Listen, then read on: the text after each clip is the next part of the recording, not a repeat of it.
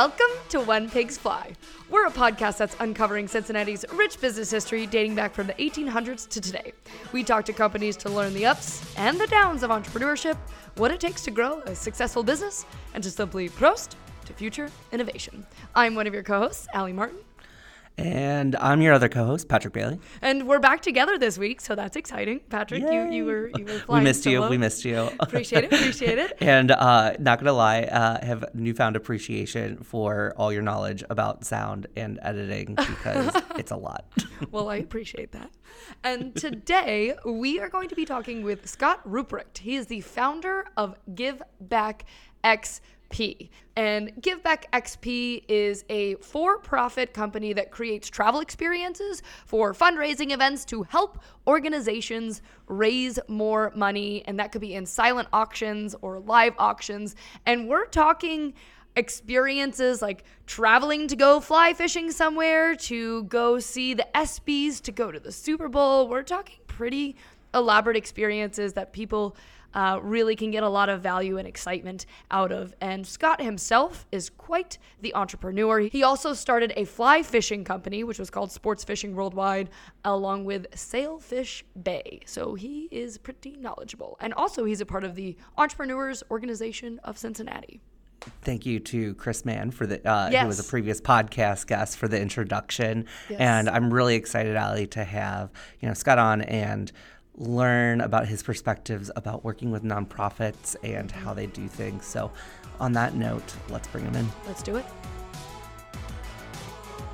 All right, Scott, Scott, Scott, Scott, thank you so much for joining us on this recording for When Pigs Fly. Now, I'm really looking forward to this conversation personally because we haven't had anybody in the travel space, but also the sports space. And I know you're transitioning a little bit. You know, you you used to be Give Back Sports, and now you're Give Back XP.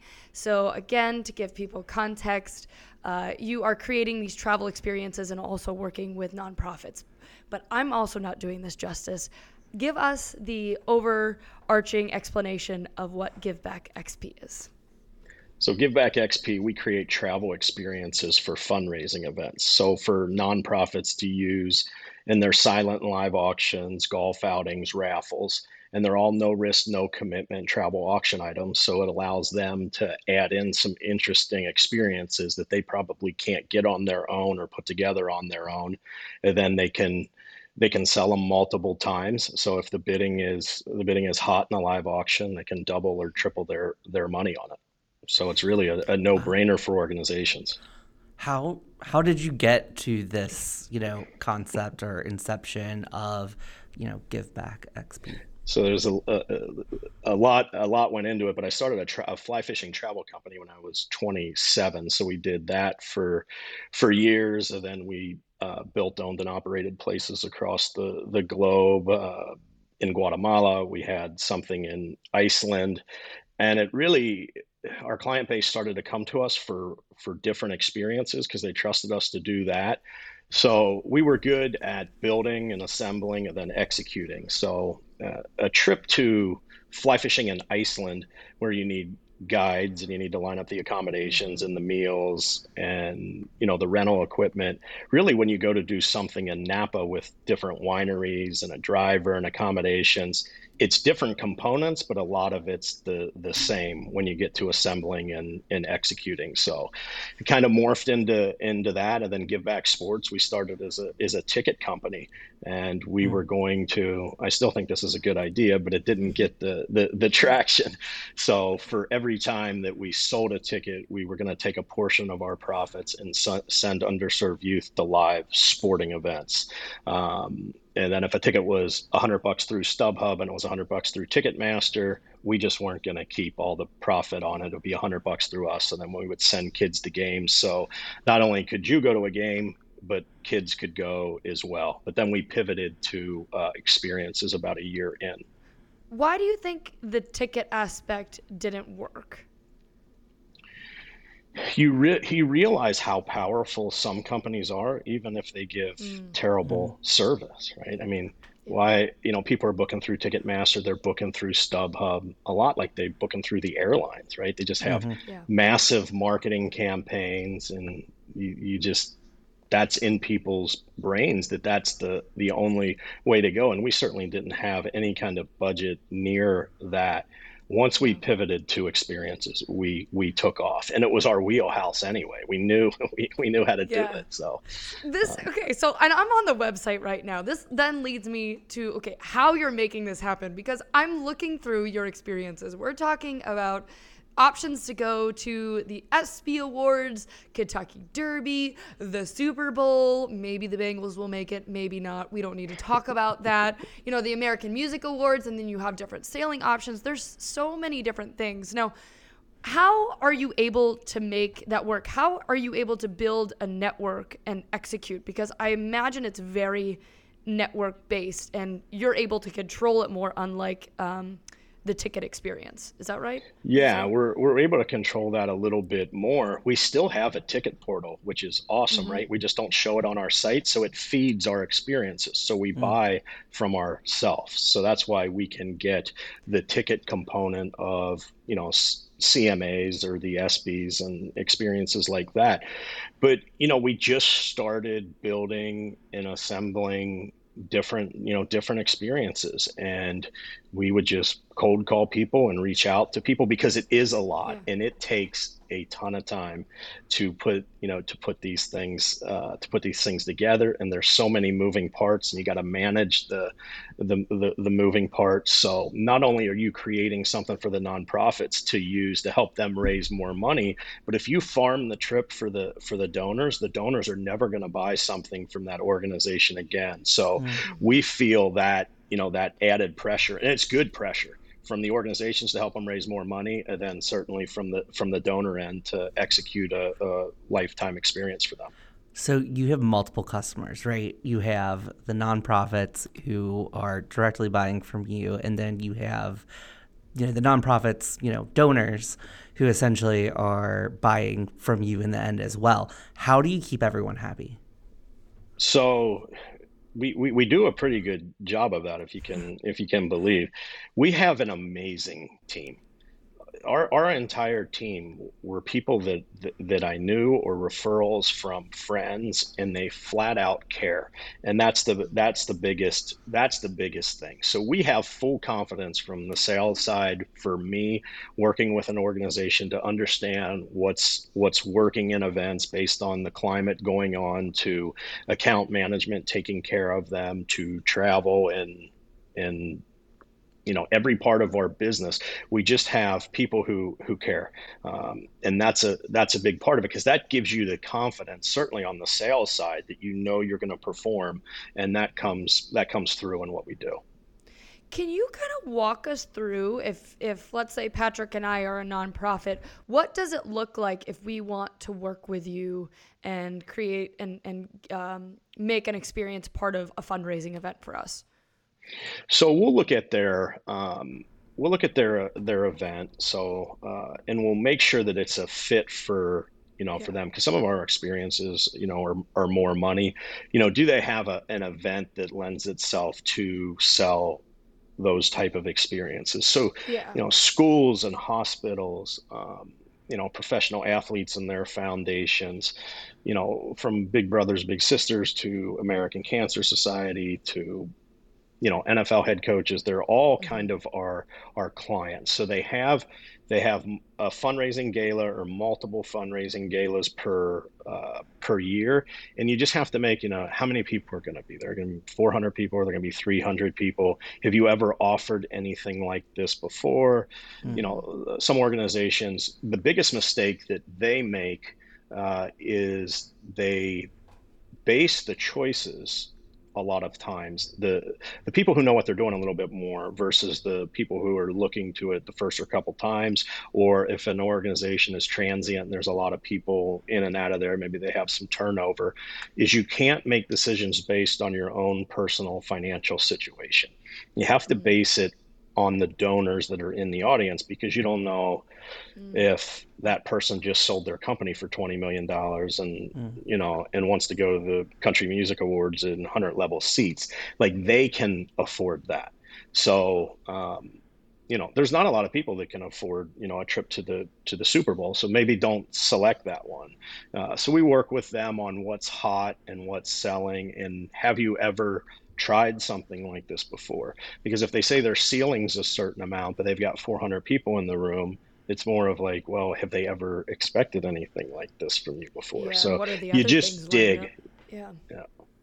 So with that, what makes then a good experience as you're piecing these all together? It sounds like there's a wide range here, but how do you kind of approach creating a, a good experience?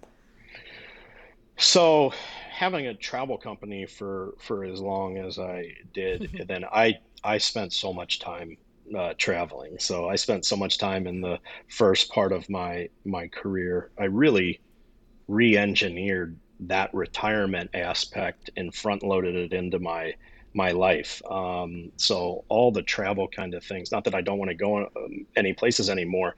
I really just was gone every month. I was in a different part of the the world for the first ten years of my of my company. So I got to see a lot. I got to do a lot. We talked to a lot of people. Like we'll be on the phone. Uh, you know, we'll be on the phone with somebody, and then they'll just give us an idea. Um, and then there's things that are completely unexpected, like the 16th hole skybox at the Waste Management Open. We sold out of that in in two and a half months. Not only that, but what we had is we had two tickets in hospitality and three nights accommodations last year, and we barely we barely sold it. This year, we stripped out the accommodations. We just had two tickets in hospitality. It sold for three times as much and multiple times in events. So there's outliers and things that we don't understand, but when we see it right away, we we grip onto it and we'll, um, you know, we'll push that to you know our our clients. But if you take something like that the the cost on it for two people was twenty two thousand seven hundred and fifty dollars. The last Mhm. four times it sold were eight thousand nine thousand nine thousand nine thousand. And those last three times were in one event. So you take an organization okay who uses an experience for 2750 and they gross $27000 on one experience and they're paying out you know whatever that is uh, you know less than less than nine thousand uh, dollars. It's it's powerful, and they don't have to do anything because we we take care of the donors and um, you know everything that's associated with it. So our stuff is powerful. That's why we have the, the client base that we that we do. Um, but you have to know people in that industry because Yeah. the first thing that they want to know is who do you work with, Yeah. right? Who who do you work with? So uh, that's a big thing. You you, you, you got to the barrier to entry is the fact that you ha- you got to know these nonprofits and have connections in, hmm. and you have to build stuff. And if you can't build stuff and execute it, then most people can't. So So We're good so with that. This begs the question: Are you spending is, is Give Back XP spending a lot of money up front to make sure you know you have, I guess, the rights or reservations to these experiences, experiences to these events, you know, uh, or is the money come later?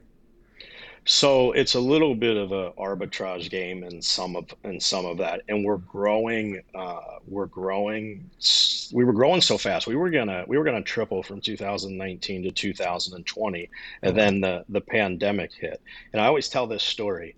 The everything shut down on March on like March 12th. That was the last physical events. They told us to go home and you know not get on planes and and do that and do that kind of thing. Don't you can't have your fundraising you can't have your fundraising gala. The week The last before, thing that you want to hear for your company. ah, it was, and I was I was with Chris Mann, who was on the the, the show earlier. Uh, he's in my EO forum, and we were down in Sarasota for our retreat, and he's like, "They're going to shut this down. This is like March 5th," and I'm like, "There is no way they will ever shut this down."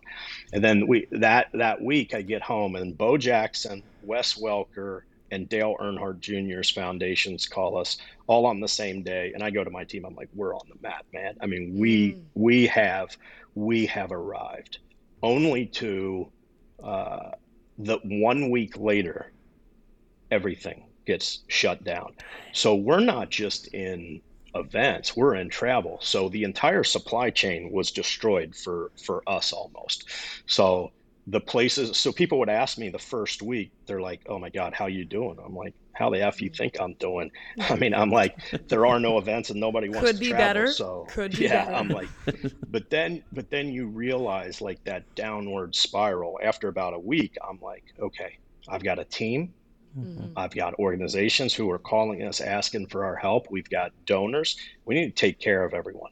So I just flipped, you know, you flip the switch in front of people, but you know, deep down you're you're hurting pretty, you know, pretty bad on it. So wh- when they said when they said don't get on those planes and don't have those fundraising events, you know, we stuck two middle fingers in the air. We really we really did. So we said, what's the opposite of getting on a plane? Well, laying on your couch, but we can't make any money Yeah. if you lay on your couch. So you know what That'd we're be going to do? We're Unless you're gonna create a- Netflix. Yeah. yeah, we're going to create experiences that are within driving distance. So then we built 25 experiences in less than 30 days in and around within a five hour drive of Cincinnati. So what we did is we served up to our clients who were looking for help.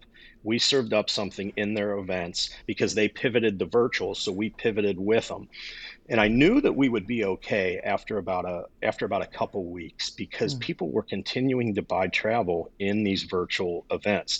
They were buying future travel. They were buying stuff that was within driving distance. So then we created our hometown experiences, um, and I probably didn't even tell you guys about about that one. So then we created uh, a sub brand called Hometown Experiences, and we launched it in Cincinnati, and it was the organizations, the nonprofits, absolutely loved it. And what we did is we went to the bars, the restaurants, the travel companies, the tour operators, the hotels who were hurting, and we said we're going to try to send you business.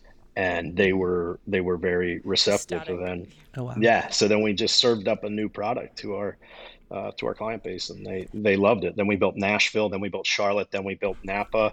So we built a hundred experiences in three months. And then my team was like, "We can't take it anymore. Will you please stop?" And I'm like, "I can't take it anymore. I want to stop too." So So did you put money up front on these? Like I, am just coming from a money perspective, sorry. Or, you know, how are you, I guess, reserving these experiences? So Um, when we built, I built hometown. We built hometown experiences for less than ten thousand dollars, and Oh, we wow. 10x the profit. You're on- in, you're in the on- backyard of these that. places, so it's probably Yeah, we're in the easier way. backyard. We know what we're doing. We had the Mhm. time. We already knew how to put stuff together. The the vendors were very interested in what we were doing. We got the you know we got the press you know we got the press behind it. They they loved it too. Uh, the donors loved it, saying, "Hey, I can drive down the Red River Gorge, or I can do this stuff that is that is that is close by." So then from March 2020 to March 2021, we have a 50-50 split in events between experiences that involved flying somewhere. Hmm. And it didn't mean that we necessarily included airfare, but a donor had to fly to get there. And then we uh, had a 50% uh, split on drivable destinations. That was March 2020 to March 2021. And we pay attention to all this. So then what happens in second quarter of this year, April, May, June, 72% air travel, 28% driving distance.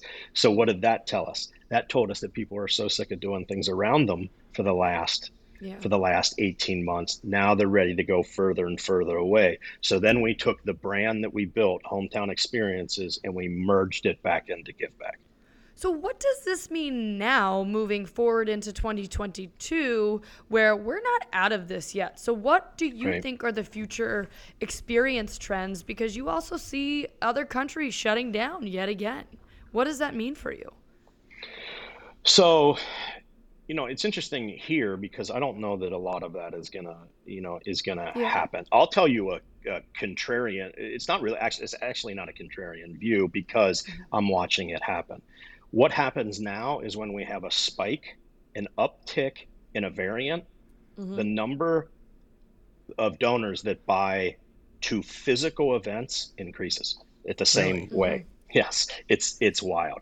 So when they talk about lockdowns, people buy Derby, they buy Augusta, they buy, you know, they buy it.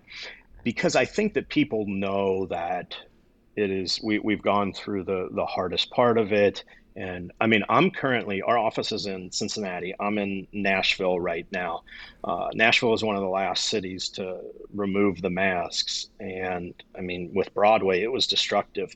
Uh, it was sad. And you drive down there and just, you know, if it's 10 a.m. on a Thursday morning, I mean, the place is juiced, right?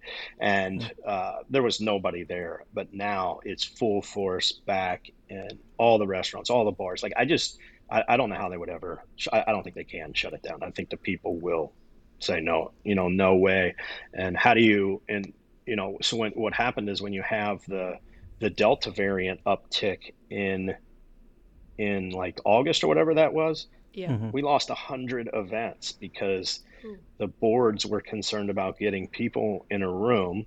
So they're talking their they're talking their organizations out of having a physical event. So now these organizations, some of these organizations went two years without having a physical event.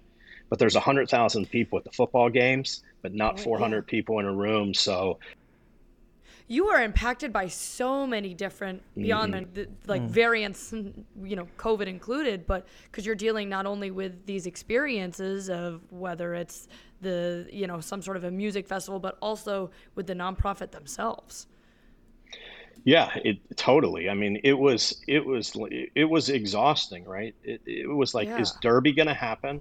Okay, are they going to have 100% fans? Are they going to have 50% fans? Are they going to have 25% fans? Should we even sell it? What happens if we sell it? Are we causing ourselves more problems by selling it? Um, so it was a the the mental part of it was was rough. It was nothing but a pinball machine every single day. We canceled you know, f- for trips for 1,500 people. We lost hundreds of fundraising events. In 2021, we had our best year ever, and we'll double next year regardless. So, so I kind of want to go back to the money question, uh, business side of things. Can you explain to Ali and myself and our audience how are you making money off of this? Are you getting it from the donations, or are you know people coming to you picking from this menu and then paying just like at cost essentially or just a little bit above cost and yeah so you take something and it's about securing stuff so we have our own ticket company so we have a mm-hmm. spread mm-hmm. between the retail rate and the wholesale rate we work deals with the tour operators and the travel companies and the you know the bourbon tours and the wine tours like we work out deals with mm. with them and then we bundle it bundle it all together and then we'll put a markup on it and then the organization sells it so you take something like the you know the golf one that i was talking about i mean we mm-hmm. made like $500 they made you know they made 6000 times 3 they made $18000 so we made like 1500 and then so they should always make you know make more than than we do. You know we just tend to do a lot of trips and volume and and, and things like that. And then we bought a cabin in red river gorge through our hometown experience because we'd sold so many. And then you know that was a destination that we wouldn't have had or wouldn't have known about until we started looking for stuff that was local. So we buy that and we, you know, we own that. Uh, you know, uh, just just working deals, and then hmm. we put our markup in it, and then they make a hundred percent over the cost. So we don't take any of that. So when an organization has it's a twenty five hundred dollar trip and they sell it for five thousand, you know, they keep that twenty five hundred, and then they send us the you know the our portion, but most of that is just you know going to the hotels, going to the tickets, going to the tours. into the experience. Yeah, it's going into the experience. It's not like it's you know everybody's giving us anything for free because they're mm-hmm. they're not, and that's really where we we're a supplement to mm-hmm. to to what you have in your event. But the cool stuff that we have, you ain't getting for free. What do you have to say to you know? I guess people, some people in the nonprofit world. I used to be on some nonprofit boards that say, "Oh, you're just taking advantage of these nonprofits." What are I guess what are your thoughts on all that whole situation? But we're we're not at all. There's no. They mm-hmm. make more money than we so do on the experiences. Yeah, I mean we we like, gosh, I mean we the amount we we solve a huge problem mm-hmm. and the problem is is that you have to have interesting things in your gala for people to to bid on So the non the nonprofit is getting the ability to make thousands of dollars on things that they wouldn't even have, and then they're not equipped to execute travel for their for their donors. And then I mean this is this is a four win scenario. I've Mhm. never I've not seen things where the organization wins, the donor wins, my company wins, and we have a profit plus purpose model where we dedicate a portion of our profits to buying uniforms for uh, for kids in tough areas and sending kids to, Mm. to sporting events. So we've sent a lot of a lot of kids to sporting events across the country for the la- you know up until the pandemic, like all over the all over the country. Then one one time when we had uh, but we bought baseball and softball uniforms for a high school in Florida, we had NFL player Hall of Famer Warren Sapp deliver them to the to the Oh, wow. team. So not only did they get cool stuff, awesome. so it's a it's a quadruple Mm. win. These organizations win. They flat out love us. We're so much repeat business. They, you know, we help them through the, you know, the pandemic by giving them ideas by what we're seeing. We build all this amazing stuff uh, for them. The donors love us because they help support that organization and they help to raise thousands of dollars for that organization. Then we win and the kids win. So it's it, it- it's really a rewarding business. I guess why the focus on nonprofits then, I guess, uh, versus, you know, hey, direct to consumer or sell to a corporation and this is like an employee benefits program of some kind. So we do do we, we have personal and corporate we have personal and corporate uh, clients. Oh, It's really that the, the the nonprofits are the one that need the most help, Hmm. right? Because if you're if you're a if you're working for a big company, they might even have in-house people that can book that group of 10 to the you know to the US Open or to Jackson Hole or to Napa. The the nonprofits don't have you know a lot of the capabilities to to do this stuff. I mean, we're selling put, put it this way. We're selling ESPYs at NFL players events. Yeah. Okay. So think about think about that for a minute. Like the the NFL players don't even want to mess or get tickets or do any of that. They want Give Back XP to bundle it up for them. Okay. And then they'll sell it and make I mean, we, we work with um, um, you know, uh, a couple NFL head coaches. Uh, one of them, he took like our Derby package and sold it for twice the amount. So, oh, wow. and they don't Wow. have to, they don't have to, you know, you know, do it. So, uh, we've got some amazing high profile clients, and uh, if they're using us, then the little community center should probably use us. I would love to kind of keep that thought going because you've mentioned this a couple times, you know, that the the power of your network. Now, these the power of your network with these nonprofit organizations, kind of walk us through, you know, what that conversation looks like for you, how you've been able to grow your network and maybe some advice that you uh, could give to people in terms of networking to be successful. Yeah, I mean, it's really, you know, you got to be a little bit in our business, you got to be a name dropper. So you got to be comfortable doing that. So we'll go, Yeah. okay, so Chicago, let's look at Chicago now. What have we done in the last the last 4 months? We get the Catholic Diocese, right? Huge. Okay. Then we get the Chicago Blackhawks, then we get Ditka, Nice. then we get Urlacher, right? Now, now what's the frame? How do we frame Chicago? we work with this person, this person, this person, this person. So it all builds on top of each other. So we move fast. Uh, we we I mean I handle I handle the majority of the sales for our entire organization. It's it's my skill set with without a doubt is the connection part of it, and I can move pretty fast and uh, make friends really really fast and just being in a group like entrepreneur organization Mhm. to you know to just to just network and you know and, and be aggressive in it not not aggressive from the standpoint of in calls or whatever but Mm-hmm. be aggressive in how we get to uh, certain people and and target them i mean anybody from chicago calls me now i mentioned those four names right so Yeah. who wins we win it we beat them Any tips on networking and building one's network? um i don't know if i That's a loaded question. any- i know it's it's get in the room. It's yeah, you gotta just uh, you know you have to be opportunistic, and I think you mm-hmm. have to, as an entrepreneur, you have to connect dots. So those dots are connected from, from mm-hmm. the people. They're different.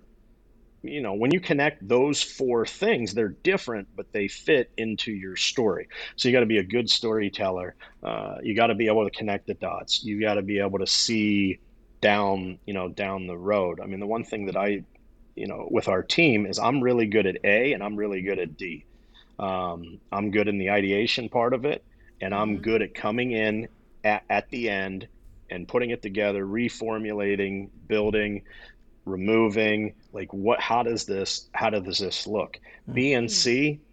Nah, I'm just not. I'm just not interested in it. I I can do it, but you know, if you give me a task list and it has 10 things on it, I will do two and I'm done.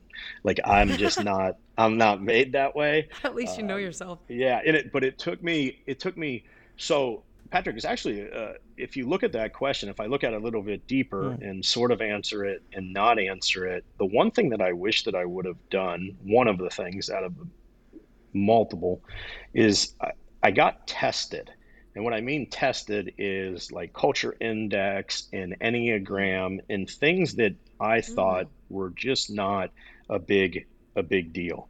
Uh, and I've done a lot of that work in the last in the last two to three years. So when I took the culture index, I took that about a year ago. That was I, I couldn't I, I couldn't believe it. It was a I filled it out and it was like how do you how do you see yourself in the work environment?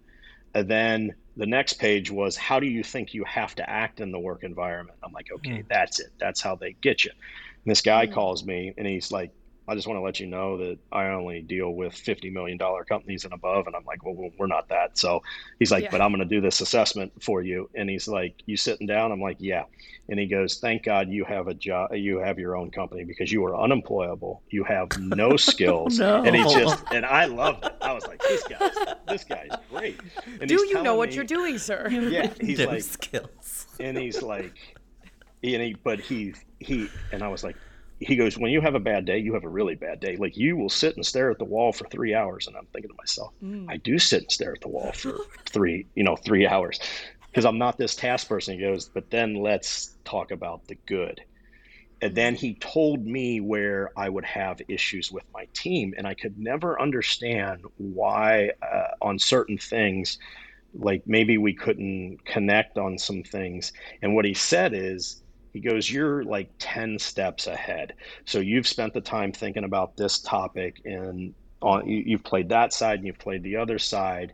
And then you go and you get your team and they're like doing other stuff and you you say hey let's have a quick meeting and you vision you vision bomb them he's like they've had no time to think of it they can't keep up with your energy you get frustrated they get frustrated and i'm like oh my god i've been dropping vision bombs on my team for years they don't know what to do with it why, why can't they keep up with this it's, and like it's not Minecraft. that they can't but it was like i was sabotaging them i, I really mm. was and didn't didn't realize i was doing that so they were all tested too and then it like allows us to hmm. work uh, work with each other and i used to think all that stuff was just stupid there's and, a reason why um, P&G does that yeah and it mm. it really opened it really opened my eyes. Hmm. But what it did is it it gave me even more confidence into my strengths, and I don't even. To, I try not to even pay attention to my weaknesses. Like I'm just like whatever. I know what they are.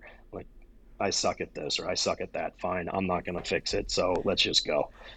Do you think that's a valuable trait of an entrepreneur to be like, well, screw this. I'm just gonna hire around my weakness rather than, you know, beating yourself up over it? So it's a it's a fine line because I mean ultimately the answer to that question is yes, that's what you should do you should do all the time.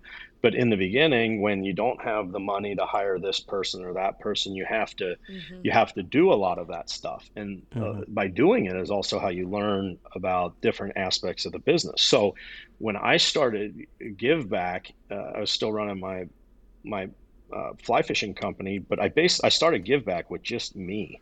So I did every component to the trip. I sold it. I, I did the account management on it, and then I booked the trip. Um, like so, I I knew how to do it all when we we hired people. Uh, but I would say that if, if I learn to delegate, I, I'm getting a lot. I'm a lot better at it now because I just don't want to yeah. do a lot of things, and people are just they're just better at it than you know than I am. I mean, I just have a team that's better at certain things than you know than I am, um, so and I'm you, better at certain things than they are. When you start, so when you it was just you starting give back how did you stay organized because you were doing so many different things and wearing so many different hats I I had to. I didn't I didn't have a I didn't have a choice. So I had to stay I had to stay as focused as I could be because then I trained my brain. I have a really good memory. And that's because when I started my fishing travel company as well, when I did I did it all myself. Mm. My team, it was funny. We had a, a, a box. We found a box of fishing clients from 20 years ago and they gave me a reference number and a name and i could tell them all about the trip. I'm like oh that's what? that's les buck. He's from san diego. He went to argentina. He went for four days and it cost about this. And they just couldn't believe it but i didn't think it was anything special. Wow. they're they're like you don't have a photographic memory. It's just weird. That's what they say. Your memory is weird memory. weird. That's um, impressive. but i had to. I didn't i didn't have a choice. Mm. like i i just I was I had to remember. Also, not everything was as digital back then either. So yeah, like exactly. you said, you we we were. You, we're, we're using our brains differently and unfortunately you know 10 20 years ago you're forced to use your brain a little bit more where now everything is just stored in our phones we're so much more distracted now it's not oh, yeah. even close it's, so, so you had to bring on a team right how did you find mm-hmm. your team members so I was sitting there and then I was doing everything and I'm like, we're never going to grow this way and I need help. So let's try Facebook. Let me post to my friends and tell them what we need. All of a sudden, we get our first two employees from friends of friends and they're fantastic. Right. And then we're like, hmm, let's do that again. And mm-hmm. then my that buddy's, works. my buddy's wife who ran like you know multiple golf courses for Billy Casper Golf was like the head of regional marketing or whatever. She's like, I want to go back to do and do a few hours of work a week. We're like, okay, perfect. We got Come her by over. posting on on Facebook, and then um, and then we uh, one of my best friends. We were booking his house in Hilton Head. And he's like, "Hey, John's wife's thinking about going back to work." I'm like, "I went to college with her. Perfect. We'll get her." So then we got then we got her, and then uh, a good one uh, last week, and this is why this is like, you know, I think as an entrepreneur, you have to be opportunistic and you have to be able to reframe stuff. Mm. And so last week, uh, we're, we're again we're being swamped on the travel side, and our travel team needs help. So I'm like, okay, let's write this thing up. And I get with Tracy, and we write it up, and we're like, okay, I'm going to post it on Facebook. And for some reason, I just didn't. Something didn't feel right. Like I just I was waiting a couple days. I was stalling or whatever and then I get a call, and I get a call from uh, uh, a person that they I brought them in. I'm on the the board for entrepreneur organization in Cincinnati as the strategic alliance chair. I bring them in as our first uh, strategic partner, and she calls me and she says, "Listen." We're shuttling operations uh, for, for the flights. We're just going to be a private airline company and then she goes and you know i'm basically going to lose my job. And my first thought was oh man i'm a, mm. that's embarrassing. I'm going to lose that strategic alliance partner that i just brought into eo oh my god she's the perfect person for the job that we were going to post. Who better than dealing with travel than somebody who worked oh, wow. at an airline and had to deal with wow. all that stuff? And boom we hired her. And she starts tomorrow. So uh, oh wow opportunistic yeah. or luck. That is opportunistic, and just you know you got to pay attention. Yeah, you're setting yourself up for success as well. I I would love to kind of keep that conversation about the EO going. How has the EO impacted you and Give Back? So that is something that I wish I would have done. That that is something I wish I would have done in my 30s. I really needed that. I'm a I'm a single member LLC. You know, I own 100% of my my my company. I don't have a board of directors. I don't have a board of advisors. So, you know, the it it's rough. I mean, that's when when you're an entrepreneur, you know, uh, that's what I don't think people realize is the up and down volatility on any day. It's mm-hmm. you want it to be like just gradually go up like this, but your day's like this, then it goes like this. I mean, at least when you're building something, it you know it it does. So EO was uh, a game changer for me because more than anything, it just shows you that people are in the game with you, that they mm-hmm. have the same issues. And uh, before I was a strategic alliance chair, I was the membership chair, and I recruited a lot of people into EO in Cincinnati. And it was it was really simple. It was, do you do you have too much money? Not enough money? Too many employees? Not enough employees? Can you talk to your wife? Can you talk to your kids? Can you talk to your husband? Can you talk to your girlfriend? No you can't do any of that? Okay sounds like you need eo boom. And then you go in and then you're in these forums and in, in stuff and i'm with the same uh, and chris is in my forum that you yeah. guys had on. So sometimes you just don't even care about the answer if you have you just want to hear that people are in the arena with mm, you like and they've got you. it is. It really is. And they're not trying to you know you're not supposed to give advice. That's the biggest thing in eo you're supposed to experience like, how do share. you feel about that? Yeah exactly. So you got to get to these deep what's the feelings behind this? It's like f off. I, i'm pissed I off don't right? just tell me what like, to do. this is the problem. Tell me how to fix it. So I'll tell you something that I, I, like. Sometimes you just want, as an entrepreneur, sometimes you just want somebody to tell you what to do, right? Yeah, I mean, yeah. That because it doesn't it doesn't happen this much. I realized this years ago when uh, we had a fishing resort in Guatemala, and it was pretty uh, pretty uh, popular. So we would get you know hedge fund people and top CEOs, uh, Fortune 500 companies, and uh, NFL head coaches, and kind of just had this this database to it. Um, so Patrick, that's another way how you build something, right? You get them in on something, and then you go you you yeah. go to something else. But what I realized, there was one trip where we had four billionaires on the trip. They real live Forbes 400 Ooh. billionaires, and they wanted a guide who was making a couple hundred dollars a day, a hundred dollars a day, to tell them what to do. They want to be told what to do, right? Not their whole oh life. Goodness. They don't want to like do this. They they they're smart enough to recognize that the guide is way better than them. It's something. Just tell me where to cast, tell me the distance, right? And I'm gonna and I'm gonna do do that. So it doesn't matter wow. if it's business or whatever it is, when somebody's can be a little bit better at something than you are, you know, if you're smart, you just listen to what they have to say to learn that skill or that craft or whatever it is. Some great fishing metaphors right there. Speaking of learning, oh, my. sorry. Damn it, Allie. Um, speaking of learning, Scott, what have you learned since you know starting this business? Probably target market. Target market is is something that I'm not sure I understood until Give Back pivoted to um, uh, experiences. And what I mean by that is you would think that somebody who starts a fly fishing travel company would understand target market or somebody who, mm-hmm. who when we built the fishing resort in Guatemala, that seems pretty okay like but it's not about that it's about how do you get to those people? Who mm-hmm. who are those people? So is the fly okay so the fly fishing person they have to you know they have to be able to afford a $5000 trip. Are they sitting next to me at the bar at crowley's or are they at the trade shows or are they reading the magazine or and remember a lot of this stuff was before uh, you know it was before social media. It's like how do you how do you get to them and even the same thing and i still didn't learn my lesson when i started give back sports in the in the beginning because now we're a ticket company. Now who is it? Is it anybody who can fog a mirror and pay a hundred bucks? Like who who is who is our who is our our person? Are they out at the restaurant next to me? Like how do you get to them?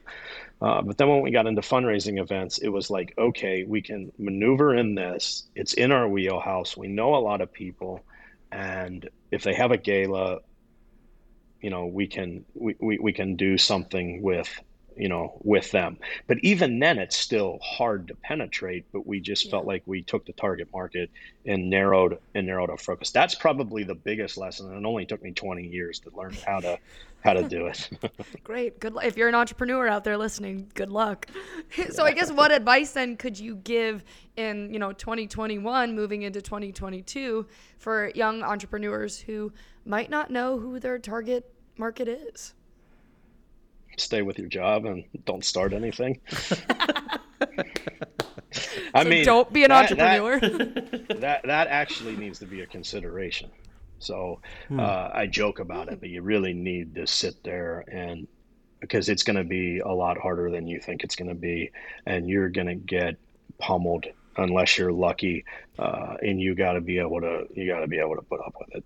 And um, it's the the volatile ups and downs is the is the part of it. So let's say that you want to do it after you know you want to conquer the world and you got this problem and you can fix it and you can execute and it's a good idea and you think there's a, a people will buy it at a at a fair price. So once you go through all those things don't ever make your passion your business. Okay? Ooh. it is the worst advice do you like I, fishing now? I hate it Really? Um, oh. Uh, I don't. I shouldn't say hate it. That's such a that's such a strong word. So I used to gain to get the satisfaction from going to a farm pond in Indiana and fly fishing. Five hours would feel like five minutes. I got lost in it. I loved it. Then I made it my business and I lost it. And now I mm. probably do it do it once a year. So I think that people when an entrepreneur gives advice to a young entrepreneur, they really need to clarify what they're saying. And they they really need to say find find something you're passionate about is not the same thing as make your hobby your business. And I think a lot of people make their hobby mm. their business mm. and it is a it is screws it screws you up. Because I've never found anything since then that gave me the release of of that. And um so then how I, I do you differentiate I, the two? So it, it's easy. So if you like to make pizza and your favorite thing in the world is pizza, don't start a pizza place, right? Because It'll you could derive, yeah, you could derive plenty of benefit from a cheese pizza. But when you're six months in, you have to put pepperoni on it, sausage on it, onions on it, green peppers on it, hot sauce on it. It just the taste of it is gonna is is gonna change to you. So if you I think you can get passionate if you're just passionate about delivering a product from your mm-hmm. own brain that you created or let's say it's a franchise and you think you can deliver value you can be pretty passionate about about that so i don't think people need to box themselves box mm themselves in but when i think yeah. that somebody says do something you're passionate about they screw up and they make their hobby their business and that's that's the that's the rub that's the air and i imagine that happens more times than not because I mean, mm-hmm. we are familiar with what we're passionate about. We know what we like, so we tend to know the ins and outs of whatever business or product it might be. But then next thing you know, like again, so how do you separate yourself from that? I think is is tough. It's easier said than done. And I think it's the the scale of it too, right? If you're just thinking yeah. about a little side hustle or something on the side, then maybe you won't yeah. maybe you won't maybe so, you won't hurt it like like I did, but I was actually trying yeah. to do well at it to grow it. Because then all of a sudden I'm in a you know I'm in Iceland or whatever because those are the places that we did and I'm fly fishing and I'm thinking about how much money's in the account or how I need to get back to this person or we need to get this proposal. So the whole zen aspect of it the whole detachment of it mm. the whole I lost that's what I lost so don't so, create a peanut butter business, is what you're telling me. yeah, for you don't. For you don't do that. Do you Got regret it. being an entrepreneur then? No, no. I'm made. I'm I'm I'm made for it, and I've trained myself for it. The other thing is, I knew I went to go work for a big. It was Big Six accounting at the time, and I went to uh, right when I graduated UD you know, I went to go work for for that kind of company, and I immediately knew I was like, there is no way I'm rising to the top with all these talented people, and I don't want to play the politics and stuff like that. Then I got fired with like 18 other people in like a well let go and like a staff reduction and i'm like never again right and i mm-hmm. can't Yeah. the only way i'm going to be president is if i start my own thing and put myself up at the up at the top but i'm going to work really really really hard and uh, that's what i'm going to do but that's how i can be at that level but competing against the uh, bunch of other people that way was just not something that I wanted to do or felt I would be I would be good at. Plus, they basically told me I was a shitty accountant, so I'm like, oh god. So it- honest. right. So How much overlap is there between your between sports and entrepreneurship? Because you're very passionate about sports and athletics. I am it because I think it was the the real battleground for. I mean, I think, you know, I think business is like the ultimate sport, like Mark Cuban from the from the Mavericks says. I mean, I really think it is, and I was so into sports when I was growing up, playing, you know, playing on sports in high school, played tennis and, and baseball. Because what do you learn to do in sports? You learn how to win. You know, you learn how to deal with streaks, losing. You know, being a good teammate, communicating. Uh, you know, adversity, winning, like drive, ambition, getting better. Like sports is just where where I developed, and most of my uh, a lot of my best friends today I played I played sports with them. So you have that with them. You were in you were in it with them. So uh, that's really where my passion kind of started. I just was a huge sports fan, and um, but you know, if we just if we just sat there and just did nothing but Bengals games, I'd probably burn out on you know burn out on well, that. But all right, you're speaking to every Bengals fan right now. Last couple questions from me. Um, first one being, what do you think needs to change in the nonprofit world? You work with a lot of nonprofits, so clearly you've seen Um, a lot. I think that they that they just need to uh, not get in their own way on a lot of things, right? Mhm. It's not don't you don't need to overthink something like a like a gala, right? You cannot get this experience, but you can make experience like you can make money on on this stuff. Um, the other thing is, I th- I think that when you have boards and you have committees and then you have the people running the organization that they have heavy influence good and bad in how things are done. But remember like if it's a committee or it's a board and, and we deal with a lot of them they're doing it on the side to help and you have a, a you know a lot of cooks in the kitchen. So it can be it can be really really confusing. So i would just say you know trust you know trust your your process the way you're going. Be opportunistic in in that world and you know run a lot of it like you know like a like a like a like a business and um, listen to what other people have to say and then take that data and then make make your own make your own dis- make your own decisions Last question from me. Uh, what can Cincinnati be doing better to support businesses like yours? I don't know if I have an answer to that uh, to that question. And the reason the reason that I don't is because I'm not tied to Cincinnati, right? We have clients in Cincinnati, California, Nashville, Texas, all over the country. And because our experiences are all over the the world in the US and stuff like and stuff like that, like we're not tied down to um, to one location. But I think as a you know, as a whole, that Cincinnati's doing a little bit better. It's all about bringing the new people in. You know, you got to you got to get the young people. You know, the young people are moving to you know they're moving to Nashville and these hot cities and and mm-hmm. things like that. So how do you? And I think that they've done a you know a good job with you know OTR and the banks, and we've got three professional sports teams now. Like I think Cincinnati has its attractions, and certainly when you get older, it is such a wonderful place to, um, you know, to live and have a family.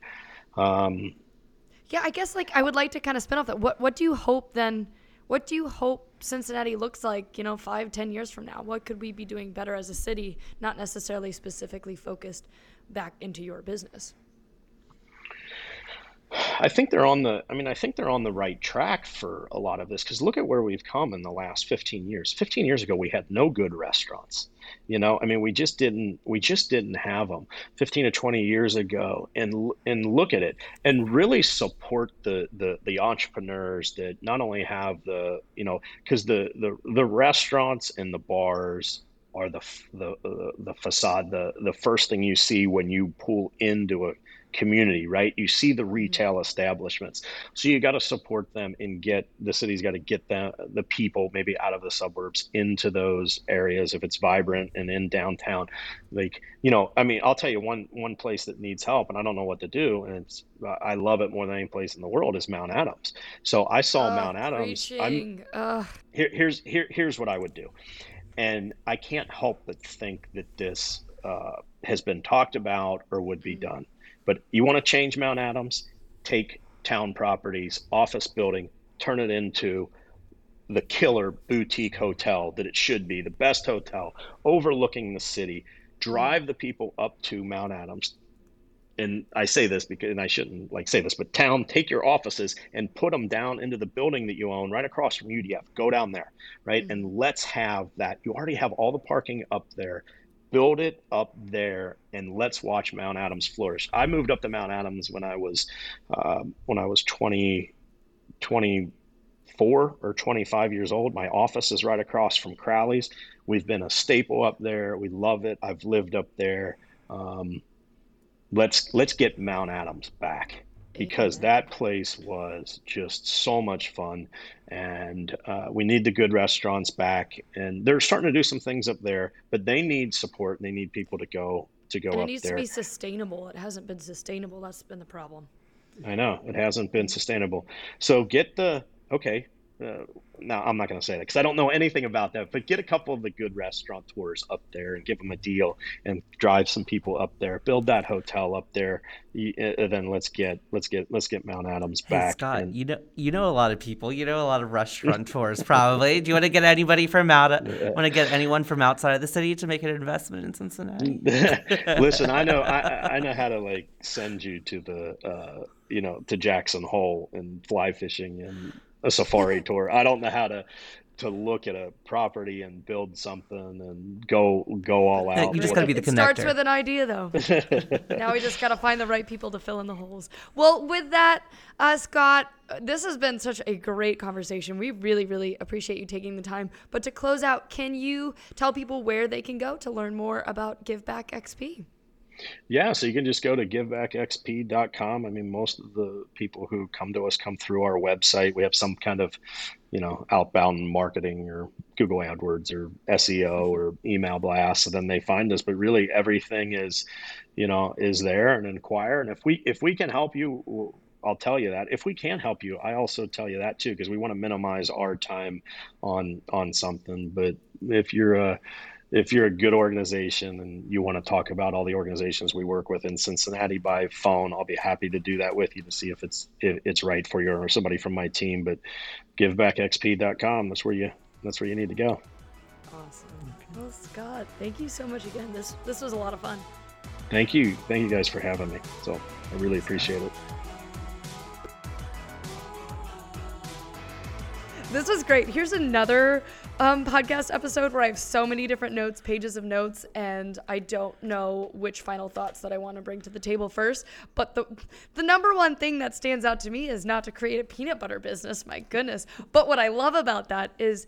I think that's such a hard, real truth that we have mm. not heard from anyone else on this podcast is don't necessarily make your passion of business. But we hear from everyone, you got to be passionate about what you're doing. Mm-hmm. You have to be passionate about your, what you're doing. And I think that is valid, right? But the actual executional aspect of it, and if it is something that is near and dear to your heart, and it is something more importantly that is an escape for you, mm-hmm. that can easily kill your love and passion for it. And I think that's a hard truth that we haven't really heard yet so far. So yeah, I, I liked that point as well. I think I kind of took it a little bit different in the sense that – you know, hey, it might not be exactly like your hobby or you know the thing that you could do on the side. Uh, but you know it's your business still has to be something that you are passionate about quote unquote i'm doing air quotes because our audience will be able to see uh, you know passionate about like solving the problem or the idea itself it might not be your passion but you're passionate about the idea. So kind of Yeah. like take a broader look at it. Do you want to work in this industry? Do you want to work on your on your own? Do you want to be the Yeah. person doing everything? I mean scott was the end all be all for quite some time until he was able to bring on a team. Yeah, yeah, and and another interesting um, factor that I took away was that Enneagram th- factoid, where he was like, "I am just happy that." I discovered this Enneagram and that and now I'm learning more about myself. And I think it's really nice that he was like, you know what, the Enneagram is cool. And it actually allowed me to put a pen to paper explanation as to where my strengths and my weaknesses are. And I think that's really valuable for anyone who is looking to move into that space of entrepreneurship or build something of their own because you're not, we're not perfect and we're not going to be able to be perfect in everything. So when we start, we're going to have to take a lot of that heavy load. So then, how can we make sure that we put ourselves in the best situation and foundation for success? I really liked that point as well. I think it can't be, you know, stated enough that you got to be self aware. Uh, I actually just had to take one for work. And the nice thing was, I could see, again, my strengths, my weaknesses, uh, and, you know, lean in on my strengths, but also just be cognizant of my weaknesses.